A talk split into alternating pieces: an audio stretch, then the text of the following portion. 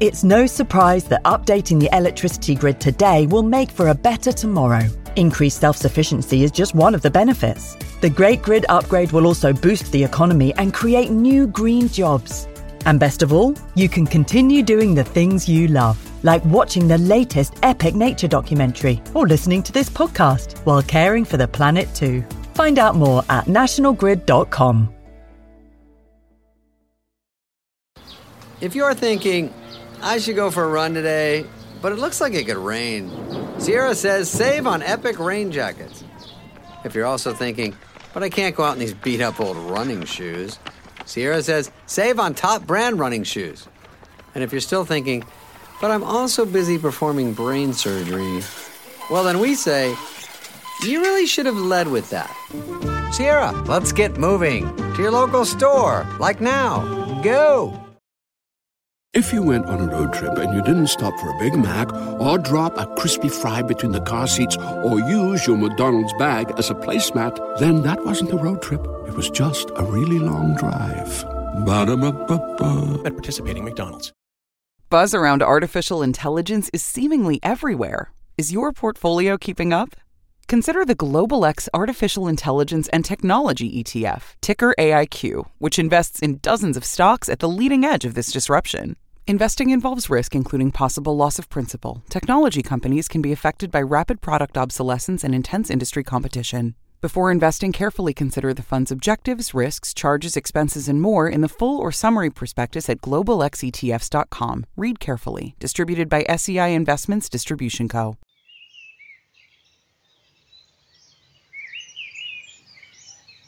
Hello, you're listening to the BBC Countryfile Magazine podcast, a podcast that celebrates the best of the British countryside.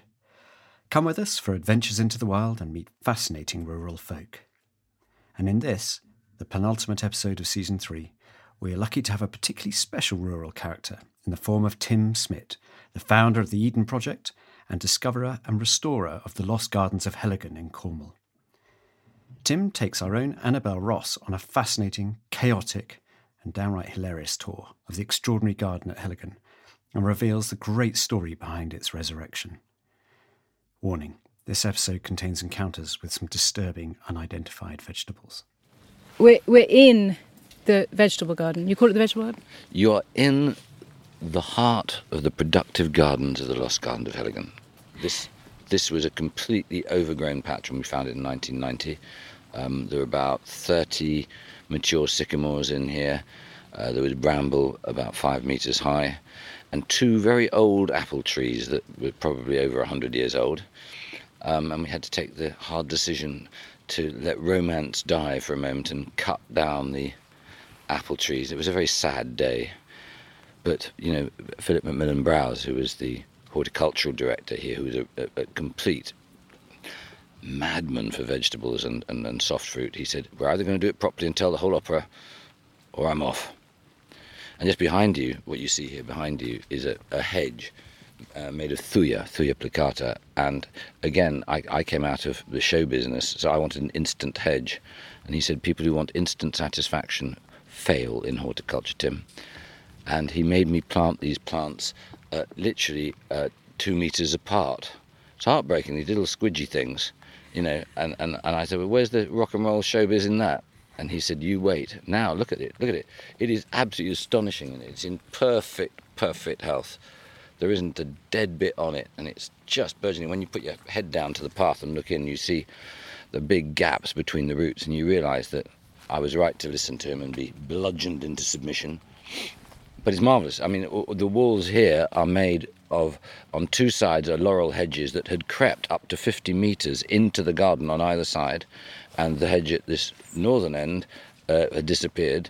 So the only wall is actually the wall of what's known as the melon yard at the far end, which actually forms the, if you like, the uh, the entrance into the, the, the, the, built productive gardens. Can we walk down to the melon? You may. The, did you say the melon wall? The me- it's called the melon yard. Um, it's a it's a, an oval walled garden, very small actually, with some productive buildings in it. There's um, potting shed, a tool shed, there's a mushroom uh, house and there's a fruit store. and there's a greenhouse, uh, a small greenhouse called the Melon House, where they used to bring on the melons and cucumbers, and uh, they used to have the melons hanging in what looked like string braziers, and the um, cucumbers were uh, held in what looked like glass rolling pins that were then tied to the end of the emerging cucumber so that they were grown absolutely straight. They were sticklers for all that. Who's they? They were the Tremayne family who owned the house, Heligan House, and they had moved here in the um, late 1600s and then slowly developed it so that by the end of the 1700s, the garden we're walking through at the moment had had its skeleton laid out. And in one of the major, in my view, one of the only uh, uh, uh, uh arguments in favour of aristocracy, they had such a long term view that in 1740 they planted hundreds of um, uh, trees on the boundaries of what would become the garden in order to create a shelter belt for a garden that would only get built 40 years later. That kind of long termism I, I, I doff my cap to. What are we walking under now? These you're, arched. You're walking under uh, an apple archway of various uh, British apples of different types. Uh, the majority of them on this archway, I think, are called Ribston Pippin. Um, but I, don't know the names of all of them. Um, there's Blenheim Orange. and I'm reading that off the label, by the way. That's not my deep knowledge. Uh, and over here you have Newton Wonder. So they've all got different things in it. But, but one thing I want you to look at, though, you see these. Um, uh, uh, they're, they're, kind of uh, uh, zinc plant name labels. One of the things we did here that no one had ever done before is we used metal detectors and we found almost all the original uh, plant labels, which when you wash them off with so- soapy water and then put a little bit of olive oil on it, the Indian ink reacts with it, so you can read them as clearly as if it was written yesterday. And that's how we came to start the big quest to find the varieties that had been growing here. And it was that that led us on a journey of discovery, because I don't think. I don't think I had been aware quite of the influence of big agriculture on my life until we started to try and find the plants um, um, that, that, that, we needed to restock it as it had once been in its heyday, which would let, let's call it the 1870s or something. Ah. It's always distressing when you fall face forward into the mud. Um, if we were to go up this way, um, uh, uh, you can see here this beautiful um, oval um, rear wall of the melon yard, which on the outside here you will see that the ground level up to about four foot six, is made of stone, and then it becomes brick. Brick was rare uh, here in Cornwall, which is ironic considering how much clay we've got, but there wasn't much brick building, but the brick was there because it absorbed the heat. And the reason why we're in the vegetable garden is, is, is, is because what we're trying to talk about is what's happened over the last, I don't know, let's call it 30, 40 years is that the lifestyle choice magazines and books and television programs about productive gardens disguise completely that horticulture at its highest level, agronomy, if you like, the love child between agriculture and horticulture, is every bit as much a science as is medicine, as is pharmacy, as is engineering. And yet, the profession has been degraded by our patronizing ability to look at it as if this was easy somehow. And that's been given by the fact that you get sort of like, you know, celebrity chefs and, and gardeners and whatever doing television programs without remembering to reference the extraordinary talents that are required to do this. Remember, before the age of refrigeration, you would die if you could not grow things throughout the year. What you're looking at is the most extraordinary symphony of research. You're looking at here. You have uh, three types of uh, fruit tree. These are you see them. They are uh, fanned out as if you had an open hand. Uh, they are as if they're crossed, which is uh, when they are espaliered. Um, and then they're cordoned, which is when they just go up one line. All beautifully judged to make the sap go to making the fruit and optimizing the fruit crop.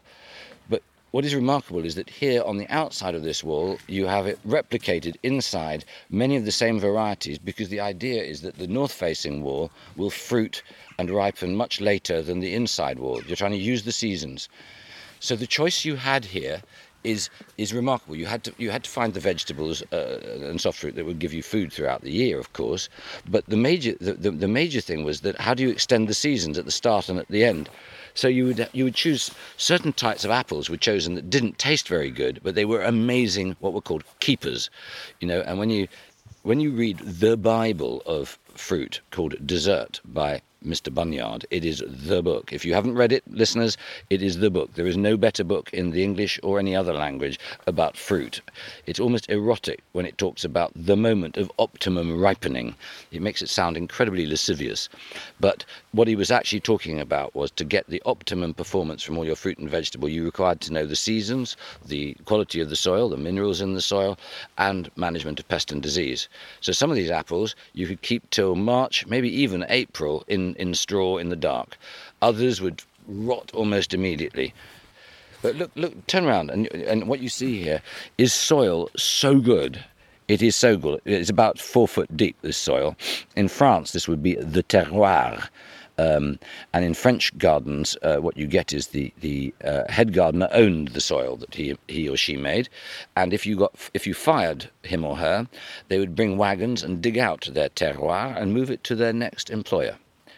But this terroir is amazing. You can see uh, just in front of us, you see see uh, old rotted down manure going onto the the, the the, grass. But you will also have seen a little bit of soot in its heyday because you wanted to make the soil go as black as you could, so that when you got the early spring sunshine or the late winter sunshine, what little heat was coming off it was getting absorbed by the blackness of the soil. And also, um, the other thing about this soil is that, that inside it you would have put you would have put uh, human night soil from the um, thunderbox room, the toilet, they would collect everything, the urine and the um, the feces, and the poor chap, the pot boy, the youngest of the lads, it was his job or her job, I, th- I think it was usually his, uh, that you had to uh, dig out the um, SH1T and take it out into the fields and dig it into the, the uh, into the ground here. And then when that was over, you'd, you'd see the little minerals on the wall, the saltpeter, and you'd scrape that off with a sharp slate. You didn't want to waste anything. But it, it was, uh, you know, nothing. Have you kept that tradition going at Heligan? We, we, only, we only, we only do it every other year for particularly naughty boys. Um, no, we don't do that. But, but to be quite honest, all over the world, it is something that is done. I just wanted to um, to just just name a few of these amazing um, pear varieties and things because we're sort of walking along, and I I'd like to just name a few of them. So you've got right, the right, okay. Well, um, have got they're, they're very good. They're very good. We, we go from a, a bed next to the laurel thing of wild garlic, and then the first fruit tree we come across is the plum, um, uh, uh, the river's early plum. Um, followed by another plum, which I can't recognise by sight because it's starting to become autumn. Uh, plum czar. It's a, Russian plum. Uh, uh, because it's a czar does not mean it's Russian, but let's let's stick with that because it's nice. Here is a Williams pear. And I should think up here we may have um, uh, Doyenné du Comice, or what is this one? No, it's a Père Emile d'Heyst. We have a Doyenné du Comice, we've got a conference, we've got even now we're stuck at the archway gate looking into the melon garden, and there by the door um, of uh, the, the, southern door of the melon yard, you see a huge pear tree. Do you see it? Yes, I do. Yeah. That is an incredibly rare pear. And, uh, I, I, may be able to reach one for you later. It's delicious. Could we try now? Oh, okay. it's called a swan's egg. And this is a sta- standing alone pet. It's, it's not like standing... all these other ones are on the no, wall. This, and this, this one is... is a loner. It is an independent pair. And here we're walking past more uh, fruit as we go in. We actually had a what they used to have in here. I, I, don't know why, but they did have American pillar roses for a long, long time. I hear it's Père Doyenné du Comice. Um, uh, but we decided to go for the fruit. We're not sure whether they grew roses because you know like in vineyards they often grow uh, they, they used to have roses at the end of every line of vines uh, because the pests and diseases that liked vines would attack the rose first so that the gardener would actually know what to be on the lookout for. Now look there is a windfall pear. Let's see whether it has got a wasp sticking tantalizingly out of the back of it or um, well I, I wouldn't favour this one because um, it's got a kind of suspect. Oh yes, it's a bit squidgy. You know what I mean? The, yeah. suspect springiness which you, you, you bite into, and you then have to look really polite. Um, let me just see where's the nearest pair I can see. Oh, crikey, up there. That's a long way up, isn't it? Oh, I tell you what, Can- I may in the you- tool yeah. shed. I may in the tool Can I shed. put that back? Let's throw it in the corner there. But we've got. Ah, here we are. We get a spade. Are you ready to catch? Well, not really, because I'm holding onto the microphone, but I'll try. Well, this is this is live theatre for the BBC. Would you mind catching? Do you- Try to knock off a swan's egg pear. Right, okay. Uh, literally knock off. I tell you what, if you were to knock it, I can catch it. Where about which one? Uh, uh, go, forget whichever one comes first. This one here. Here we go. I got water. There we go. we tried. No, well done, you did very well. You did very well. Now, if you bite this end, Is that it? one you can have one. Oh, let's go there. Okay, there's a. Oh. There's a couple. Right. Eat the side that isn't uh, bounced. What's it like? I haven't tried it yet. Done. I've got. There's. Can I put that one back? What's this one called again? Swan's egg. It is one of the rarest eggs in the world. Pears you know what I mean. Got a squidgy bit. Eat the other, the non-squidgy side. Okay. When you taste it, you might say, Thank you very much. it's a pleasure. Thank you very much. That's great. That's delicious. I can tell the wife that thought we were a present. Thank you. Thank you, you too. That is good, absolutely it? delicious. Yeah. Uh, uh, But this, this raises a point about big agriculture, um, which I was going to make later when we look at the strawberries, or where, where we will have the strawberries in the cold frames. We grow what is the finest strawberry in the world by miles, and no one would disagree. And it's called Royal Sovereign. However, the strawberry has a tendency to get what's called rust on its leaves, and it, it crops in a very low amount, which means it's completely uncommercial unless you were to sell for £25 a punnet. But there are all sorts of things with brilliant. I mean, this swan's egg is a lovely, lovely pear. It's, it's, it, it's crisp and slightly sweet, as opposed to normally when you have a crisp pear, it, it, it- that, that, that is the look of ecstasy. It's good, huh? do you do you sell these pears, or, or there aren't enough? I'm only luck. The only way I ever get one is when I accost a visitor and say, "Will you knock one off for me?" And can you propagate? Um, we propagate the strawberries. We don't propagate the pear. We just leave it here as a an antique, an antique. Um, but you can't reproduce this this pear tree. I didn't say I couldn't. Oh. I have never tried uh, yet um, because it wasn't grown in the garden other than as a special. Hello, hello. They're the team that do the real work. Yeah. For those of you listening, that sound is a wheelbarrow with two people walking with manure. They're the ones getting wet all day. Yeah, absolutely. But look, over here, we obviously got a lot of early saladings and cucumbers and um, Proper cucumbers with the is it proper? spiky bits. Spiky, spiky cucumbers. And I've no idea what that is over there. What on earth is that? I, I've never seen one of those. I know this is this is extraordinary, isn't it? I've got a tremendous face for radio. Uh, what, what, is, what is that? It, it looks it looks quite ancient. It looks like a melon that's been left in a pharaoh's grave. Um, let's move swiftly on, and if we're lucky enough Can to we- see, I'm not going to dig it out in case it's actually not what I think it is. That'd be terrible, wouldn't it? If it was just to of like a- describe a- it, what looks like a sort of strange what- melon what that's it like? brown and wrinkled and It cracked. looks like a very large Fabergé egg with gold filigree all over it in all sorts of different shapes. There's another one behind it. Another That- one. yeah. Ah, oh yeah, it is. It is. It is. It is an amazing thing. I think we should photograph it and tweet it. Okay, let's do that. Does the BBC run to tweeting it? Yeah. Okay. Let me. Let me. Can you? Could you hold the microphone? Well, I'll hold the mic. Hang on. All right. You keep on talking. Okay. I'll- You're going to photograph it. I, yeah. This, this, this, you're, you're really getting down with the country folks now, putting your hair on a on a courgette leaf, a cucumber leaf. Are there any? Uh, are there meant to be any melons in here? Um, are there meant to be any melons in here? Well, um, it's one of those questions I've never been asked.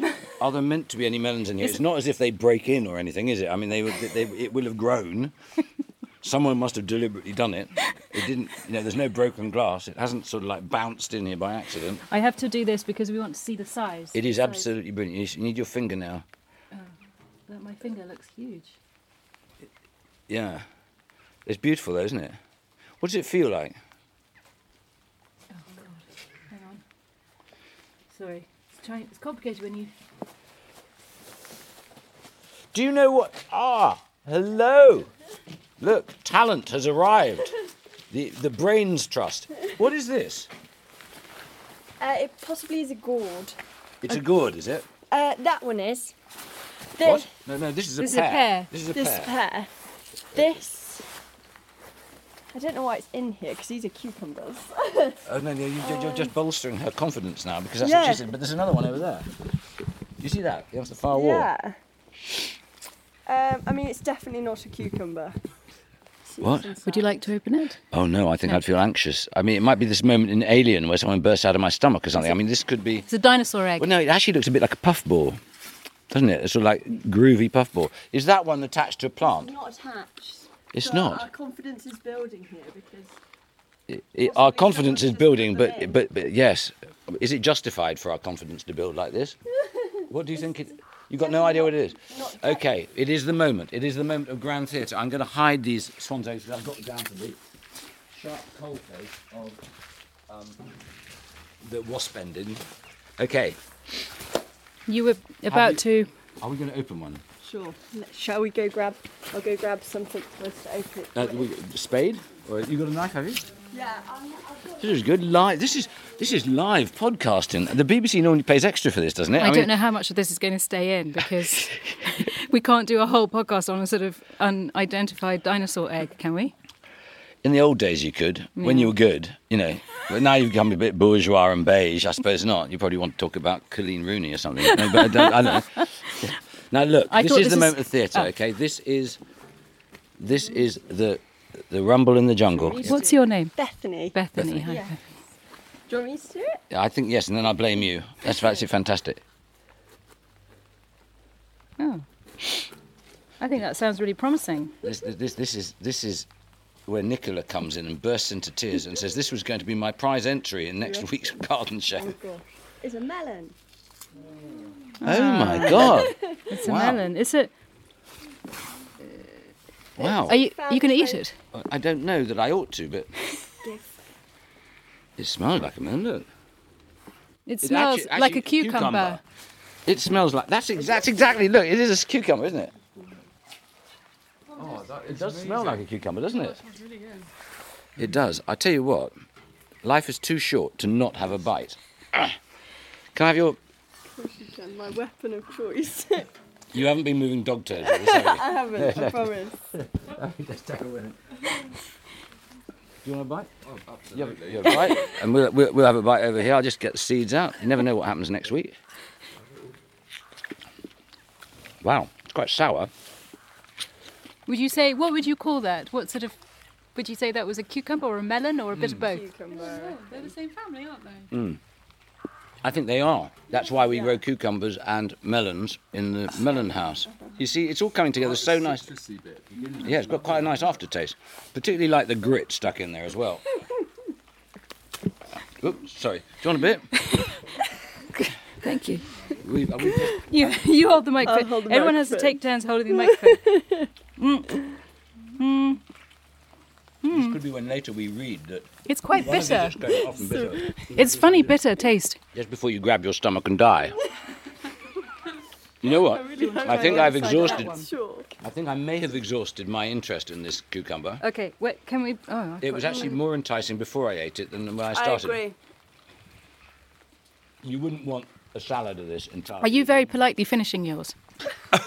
He is. He's, he's, he's our renter, I'd- dinner. I'd- yeah. yeah. Um, I'd just keep going and see if the flavour changes a bit. I think, isn't it? that's see, see, the more you have, the more you This like is, something. this, this is a, like a man eating the durian in the south. This the is, south you know, is which- this, this is a cucumber or this is a melon? it, it is a cucumber. Cucumber. Yeah, I mean, it, def- it That won't have grown brilliant. from one of these ones, so it will have made its way into the bed us kind of. Yeah, excellent. There's never been quite a podcast like this, has there? on- I don't think I'm gonna. I think I'm gonna get the sack. Already, Bye bye. Thank No, no, you. that's marvellous. That's marvellous. Okay. Yeah, no, look at Okay. these. All of these plants that are here are plants that, that, that, that were growing here originally. Look at this. This is a medlar, Nottingham, which is a marvellous medlar, which is people have forgotten the art of, of, of using the medlar. Can you see them? They're wonderful. Medlar jelly, terrific.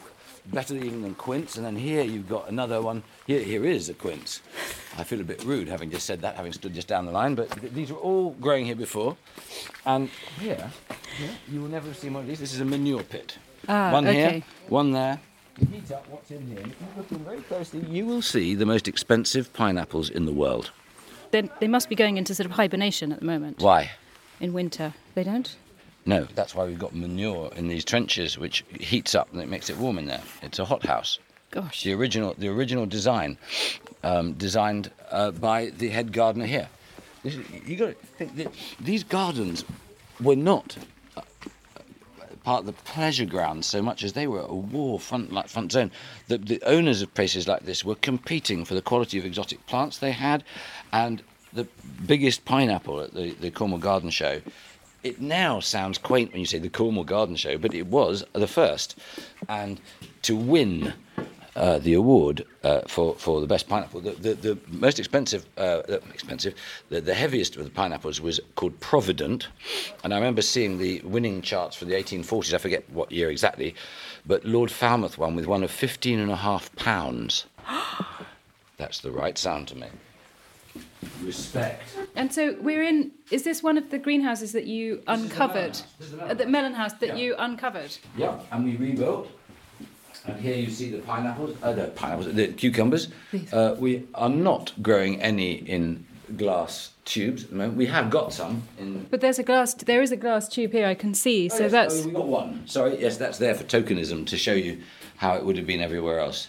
But this part isn't actually open to the public, so it's the, the youngsters try, having a go. But actually, your cucumbers are quite straight anyway. Look at that one. It's so straight. Yeah, yeah, absolutely. No, well, it, it is. And what else you notice in here is the um, here. These are the biological controls, the nematodes, which come out and they eat slugs. So we're looking at a at a paper packet with a.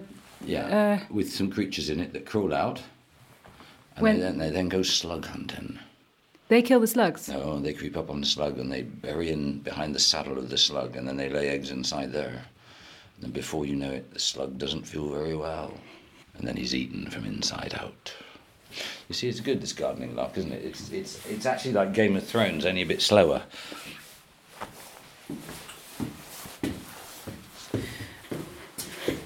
Yeah, preparation for the cucumbers. Yeah, preparation for cucumbers.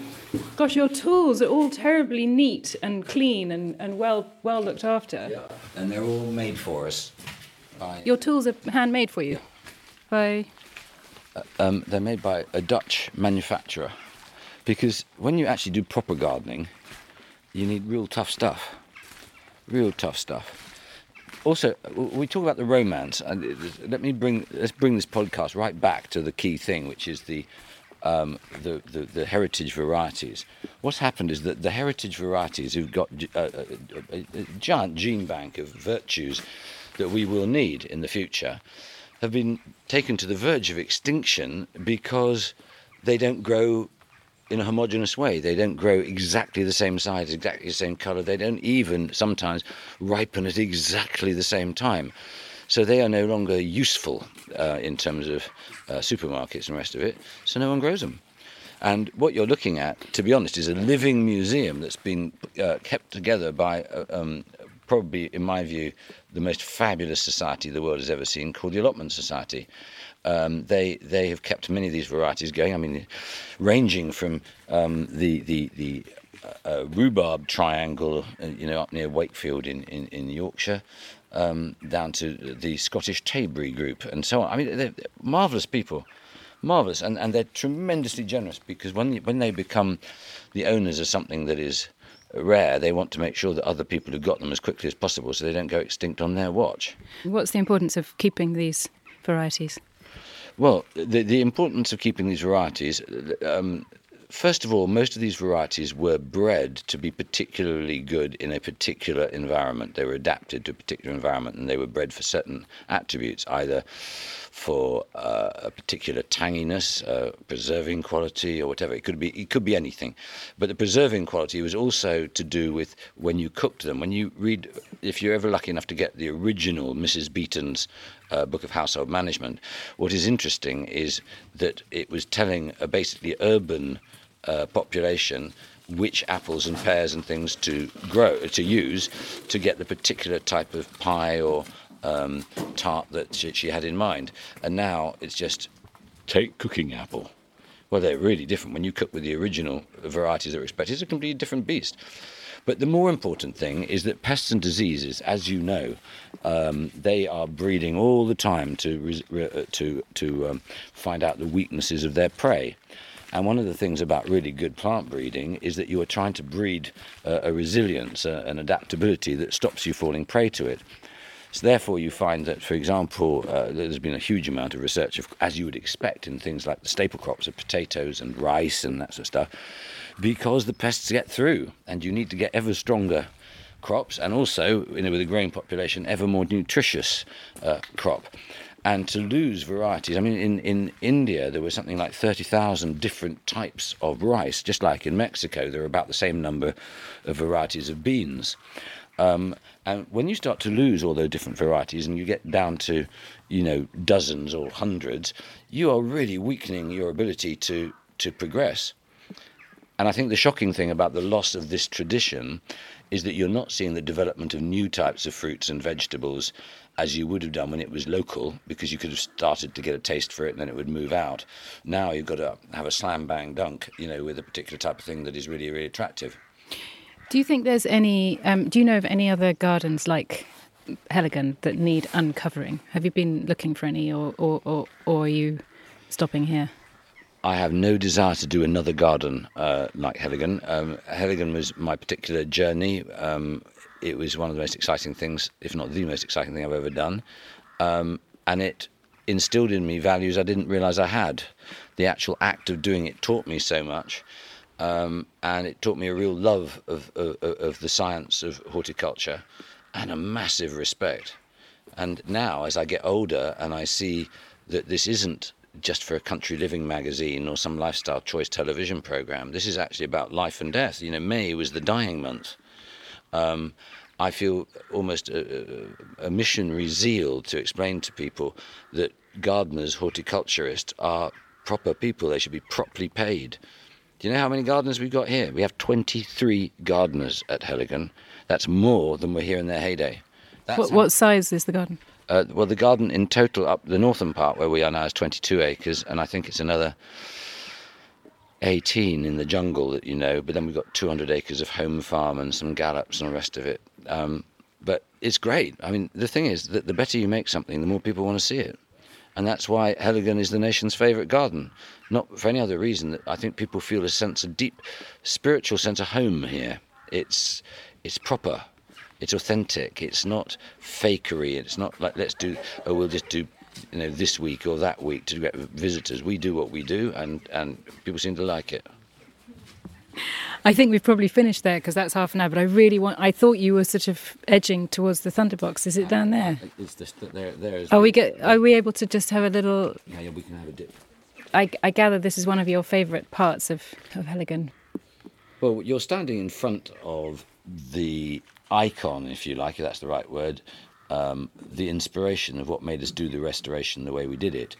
Um, when I when I found it, um, with John Nelson, we were just in front of us, about two metres from here, through that entrance. Um, we were clearing out slates and broken brick and lime plaster and everything else. And then the sun came out and it hit the plaster. Um, you see some perspex there protecting the plaster, and it, it, it glinted on the uh, lead pencil marks that were made in the wall, and we started to just look at it and got a magnifying glass, and we saw that there were lots of names. So we c- copied down the names, and there was a, a slogan there which said, "Come ye not here to sleep nor to slumber." And then, rather poignantly, or that we didn't know at the time how poignant it was, uh, it was dated August 1914, and we thought little about it as we found it at that moment it was just that within a few days we happened to go to the Crown pub at St. Ewe, which is just up the road, and we went into the churchyard. And I can't, I can't remember for the life of me why, but we looked at the War Memorial and we saw that four of the gardeners whose names are on there were on the War Memorial. And that set us off on a course to go around all the war memorials. And we discovered that more than three quarters of the gardeners who had uh, been working here um, volunteered and uh, would fall in the war. Um, and that was the start of us uncovering the reason why the garden had become derelict was that from about 1915 onwards there were very few gardeners here and um, the guy who had uh, uh, owned the garden, John Claude Tremayne, was so distressed at the loss of his staff and colleagues because of course, we're living a long way west here. So he would, although he was the patrician, you know, lord of the manor, um, when you came a long way west, you would have been friendly with your staff in a way that you wouldn't have been if you were near a big urban centre. So to lose, I think it was 16 out of 22, 15 out of 22, was a huge, huge thing. Uh, so he then went off to Italy and never returned, and the house was rented out. Um, and then eventually the house was turned into flats m- many years later, and this place had all run derelict.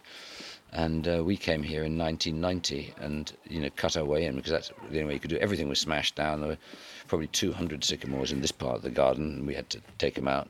But I fell hopelessly in love with it. I mean, you can feel it here that you feel as if um, there's some kind of arrested uh, time being arrested in a way that means the mood of the place is still there. There's a gentle melancholy. In fact, although it's a gentle drizzle falling, the garden is at its best with this gentle drizzle.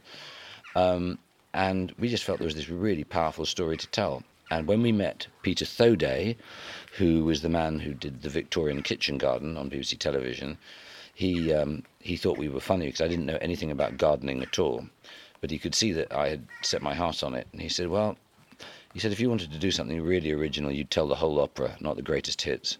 So, challenged by that, we decided to do just that. So, we became the only garden in Britain that was telling the whole opera, the whole vegetable garden story, uh, from the ornamental flowers to the vegetables, the soft fruits, to the wall fruit, and so on. Um, and then we had the, the wild side, which is on the other side of the walls, you know, the, the, the rhododendrons and all the Himalayan introductions. So it's been a fantastically exciting and humbling journey. And now today, I'd like to think that if the gardeners from 1915 were to come back, they go, proper job. Well, if you listen to one podcast about strange garden produce this year, that was the one to catch. A huge, huge thank you to the inspirational Tim Smit for his wise and wonderful words on soil, gardening, and life. And if you've never visited the Lost Gardens of Heligan, a fantastic treat awaits you. Find out about how to visit and what to expect at www.heligan.com. And thanks so much for listening. And don't forget to tune in next week for one last podcast in this series. And we'll be back for season four in very early 2020. You can find more of our podcasts, many more of them, at ACAST and the Apple Podcast app and all other podcast providers. And in the meantime, if you need anything else about the countryside, visit our website, countryfile.com. That's it for now. Goodbye, and thanks for listening.